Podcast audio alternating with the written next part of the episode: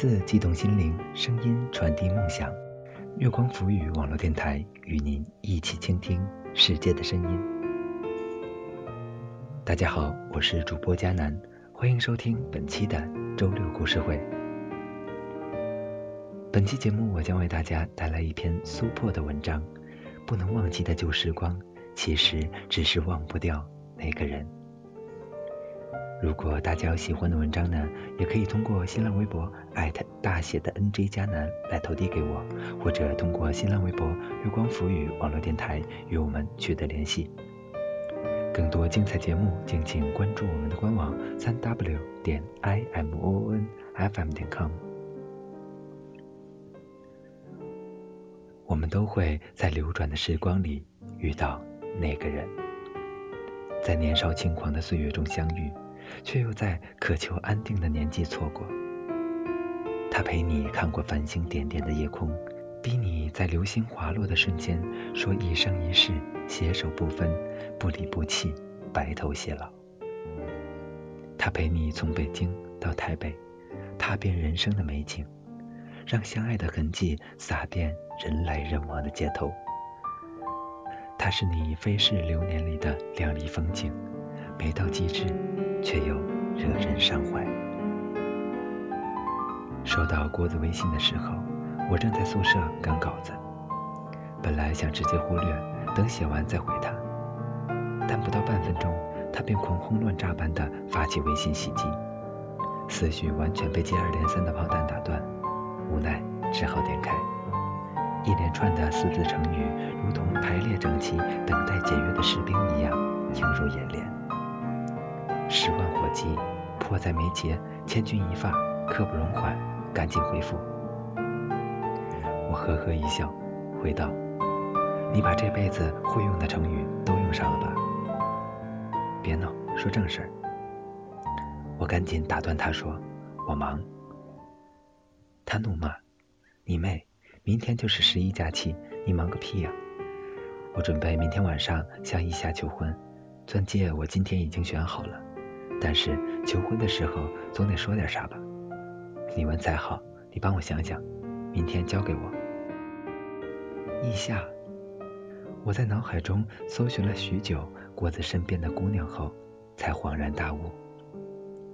对，他回复的干净利落，外加两个面带微笑、挥手拜拜的表情。对于他一贯如此的用自言自语的方式强加给别人任务的恶劣行为。我本想骂回去，但一想请别人帮忙求婚这种大事儿，一辈子也就一次，便在心里骂了他一百遍后，回了一个字儿：滚。国子是我研究生室友，不折不扣的高富帅，一米八三的个子，富二代，外加如精心雕刻般棱角分明的脸，围绕在他身边的姑娘络绎不绝，所以。对于他毕业证还没领就先领结婚证的做法，我一点也不吃惊。我放下手机，抓起书桌上的一本诗集，一边心不在焉的在纸上抄了一段应付了事，一边想起了镜子姑娘。镜子姑娘原名叫子静，和我们同班，人如其名，内敛而又安静，不吵不闹，不争不抢。安若初阳，静如莲。聚餐时，他不会成为话题的焦点，却总能像自动过滤掉繁杂的纷扰般，适时的鼓掌微笑。在酒吧时，我们喝酒，他喝果汁，不参与我们的游戏，却在一旁饶有兴趣的欢呼喝彩。看到他，就让人不由得想到：身是菩提树，心如明镜台。于是，我们就把她的名字颠倒，直呼她镜子姑娘。本来极具诗意的名字，被我改得俗不可耐、平庸不堪。她却毫不在乎，微笑着对我说：“名字就是代号，无所谓好坏。重要的是，我们能知道不同的代号所指的不同对象就行了。就像你叫大洋，却不贪财；我叫镜子，却不脆弱一样。”再说了，我很喜欢镜子，它能不加修饰的呈现你最真实的样子，无论你是光彩夺目，还是黯然失色，你对他笑，他就对你笑；你对他哭，他也对你哭。他不会为了讨好你而去欺骗你。我们对待任何事情，不都应该清如水，明如镜一般吗？愿你我都能做到人心如镜，照亮别人，也被这个世界温柔对待。我一边惊呼镜子姑娘对于我原本带有调侃意味的篡改她名字的行为泰然处之的大度，一边对她摇铃琼书的思辨和才华始料未及，却又心悦诚服。镜子姑娘娇小的身躯里一定隐藏着巨大的能量，才能让她无论何时都能泰然自若，宠辱不惊。对镜子姑娘的好感。大概是从她大度而又机智的回应我刻意篡改她的名字之后，有些朋友，你们在一起吃喝玩乐，不务正业，但是他们能为你赴汤蹈火，两肋插刀，就像郭子。有些朋友，你们相处的时候淡如水，但是交浅言深，他们的言行犹如沁人心脾的百合，能够潜移默化的让你得到净化。波澜不惊，安心恬淡，如镜子姑娘。缘分是种让人说不清道不明的东西，就像你发现处于你朋友阵营中完全不同队列的两个人，有一天在一起了，你只能呵呵一笑，这他妈就是缘分。但缘分总会以它风驰云卷之速，给人带来惊喜。就像国子和镜子姑娘突然开始换上情侣装一样，引起全班沸腾。说是全班，不过二十几个人而已，但在已经到了适婚年龄，却又大部分人都孤身一人的队伍里，还是引来了不少的羡慕和祝福。虽然我从一开始就不看好他们，但是还是对他们说：郭子和镜子也终于双子合并了。祝你们子子孙孙无穷匮也。既和高富帅为一身的郭子，被广大女同学尊奉为男神。如果非要从他身上找出一个缺点的话，那就是不善言辞，嘴笨拙舌。也正因为如此，姑娘们以为他忠厚老实，个个蜂拥而至。但结局往往是弄得自己遍体鳞伤，狼狈退出。当爱情不期而遇时，我们便会不由自主的飞蛾扑火般扑向他，纵然被他灼伤，也义无反顾。无论你是一个多么理性的人，我们都难以理智的去面对爱情。镜子姑娘也一样，他明明对这一切秉若观火，却又奋不顾身地投身其中。不久后的一个晚上，我在宿舍看书。郭子拖着满身烟酒混杂的颓废身躯回来了，他郁郁寡欢地对我说：“刚刚我跟子静提出分手了。”我像是早就料到这样的结局，没心没肺地向他打趣道：“风流心上物，本为风骚处，看取薄情人，罗衣无此痕。”他恶狠狠地回了句：“说人话。”我继续开玩笑。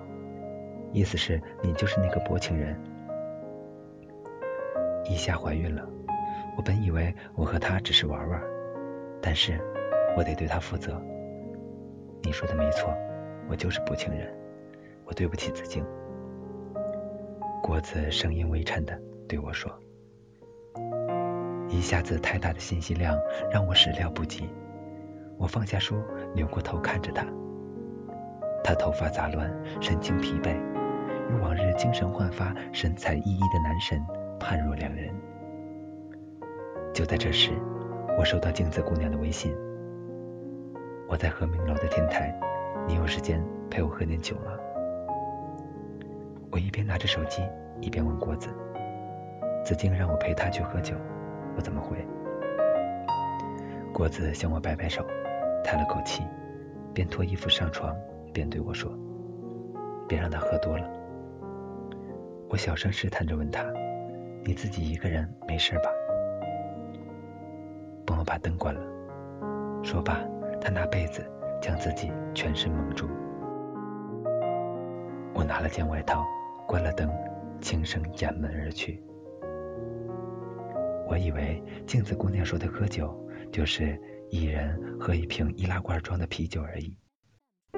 当我走到天台的时候，她独自一人坐在天台的中央，旁边放着一箱还没有拆封的大礼 V 八。我一边走近她，一边说：“你不是不喜欢喝酒吗？”她一边拆啤酒，一边回道：“天若不爱酒，酒星不在天；地若不爱酒，地应无酒泉。天地既爱酒，爱酒不亏天。”很抱歉让你这么晚出来陪我，我想喝酒。想来想去，也就只有你这么一个靠谱的男性朋友。你不介意吧？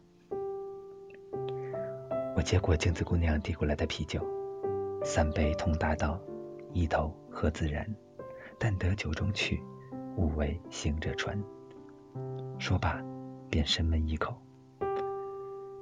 镜子姑娘微微一笑，举起易拉罐，闭上眼睛，一口接着一口灌自己。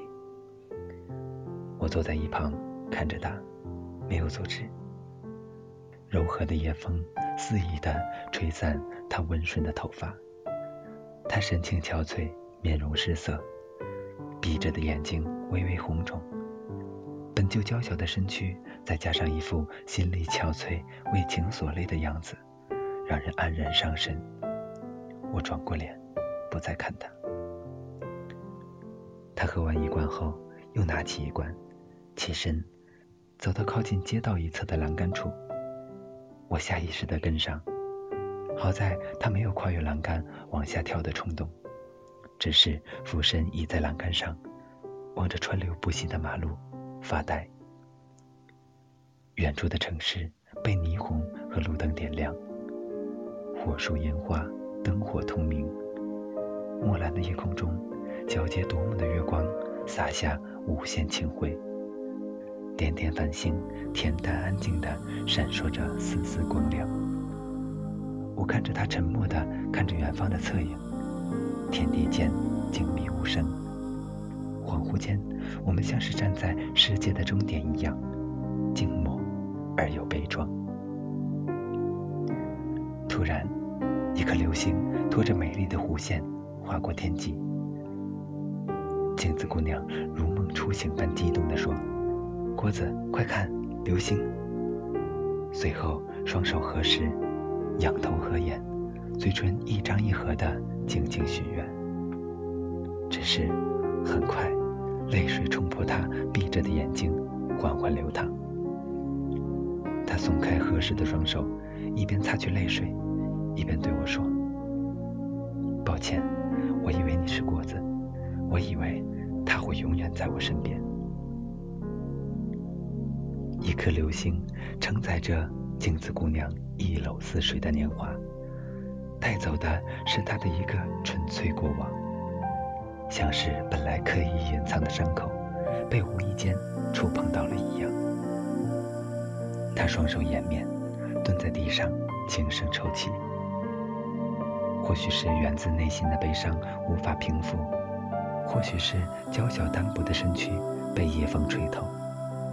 他的身体伴随着低声的哭泣，轻微颤抖。我脱下外套披在他身上，拍了拍他的肩膀，然后闷声喝酒。过了好大一会儿，镜子姑娘声竭力疲的对我说了句“谢谢”，然后拿起一罐酒，边喝边低声的自言自语。我知道她做的不对。但是他的选择是对的。不管怎样，我爱他，过去是，现在是，以后还会是。我会学着慢慢的坦然对待。我如释重负般长舒一口气，说道：“你能想通就好。过了今天，你还会是那个照亮别人、温柔待人的镜子姑娘。”他嗯了一声，然后朝我碰杯。一饮而尽后，他猛地起身，跑向另一侧的栏杆，双手放在嘴边大喊：“我是镜子姑娘，滚蛋吧，狗血的爱情，滚蛋吧，我爱的人。”这是我第一次听到镜子姑娘这么大声的呼喊，第一次听到镜子姑娘说不像脏话的脏话。那一定是集聚了浑身上下每一个细胞的力量才发出的震撼人心的呐喊，坚韧而又决绝。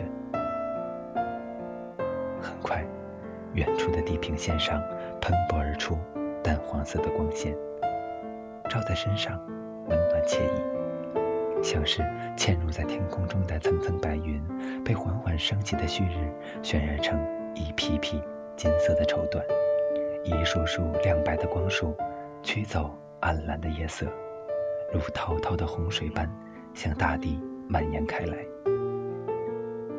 我揉了揉干涩的眼睛，镜子姑娘与我背靠背而坐，头仰在我的肩膀上熟睡，呼吸轻柔而均匀。我没有叫醒他，只是呆呆地看着灿烂夺目的破晓，一动不动。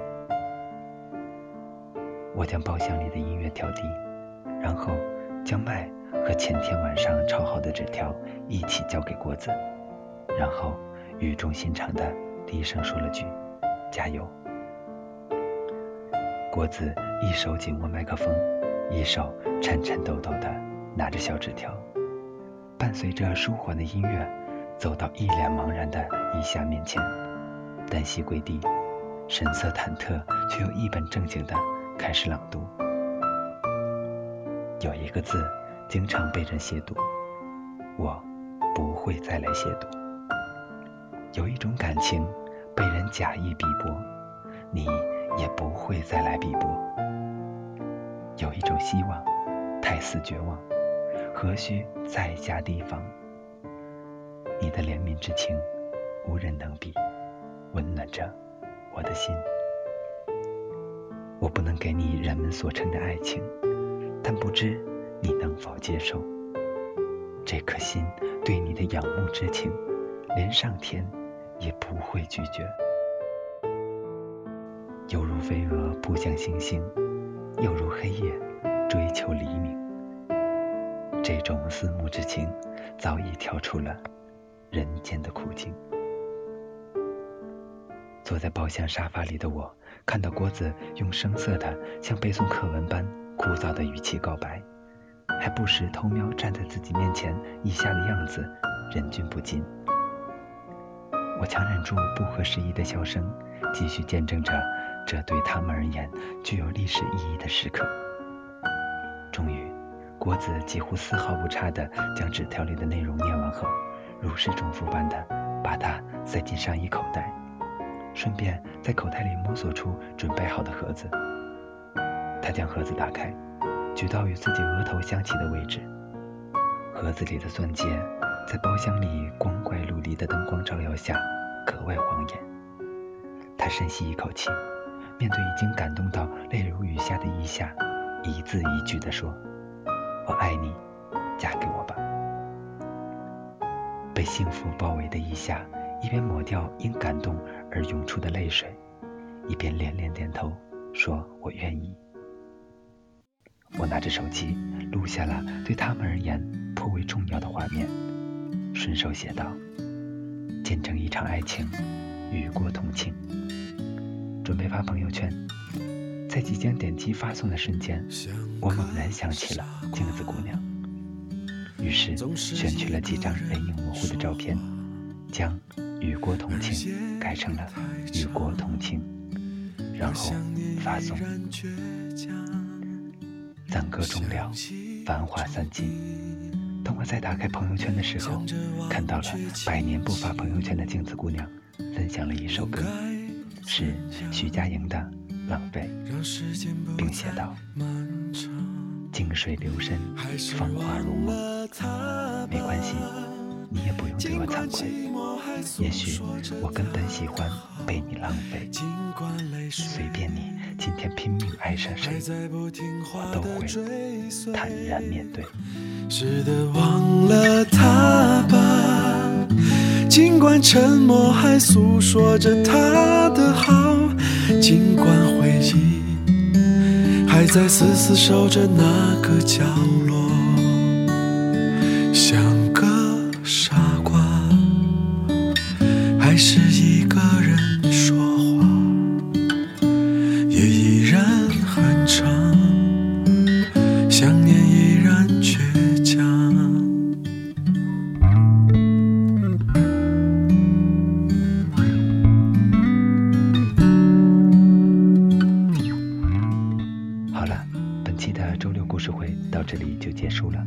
是主播佳南，感谢大家的收听。更多精彩节目，敬请关注我们的官网三 w 点 i m o o n f m 点 com，或者通过搜索添加公众微信号“城里月光”。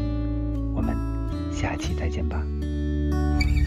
还是忘了他吧，尽管寂寞还诉说着他的好，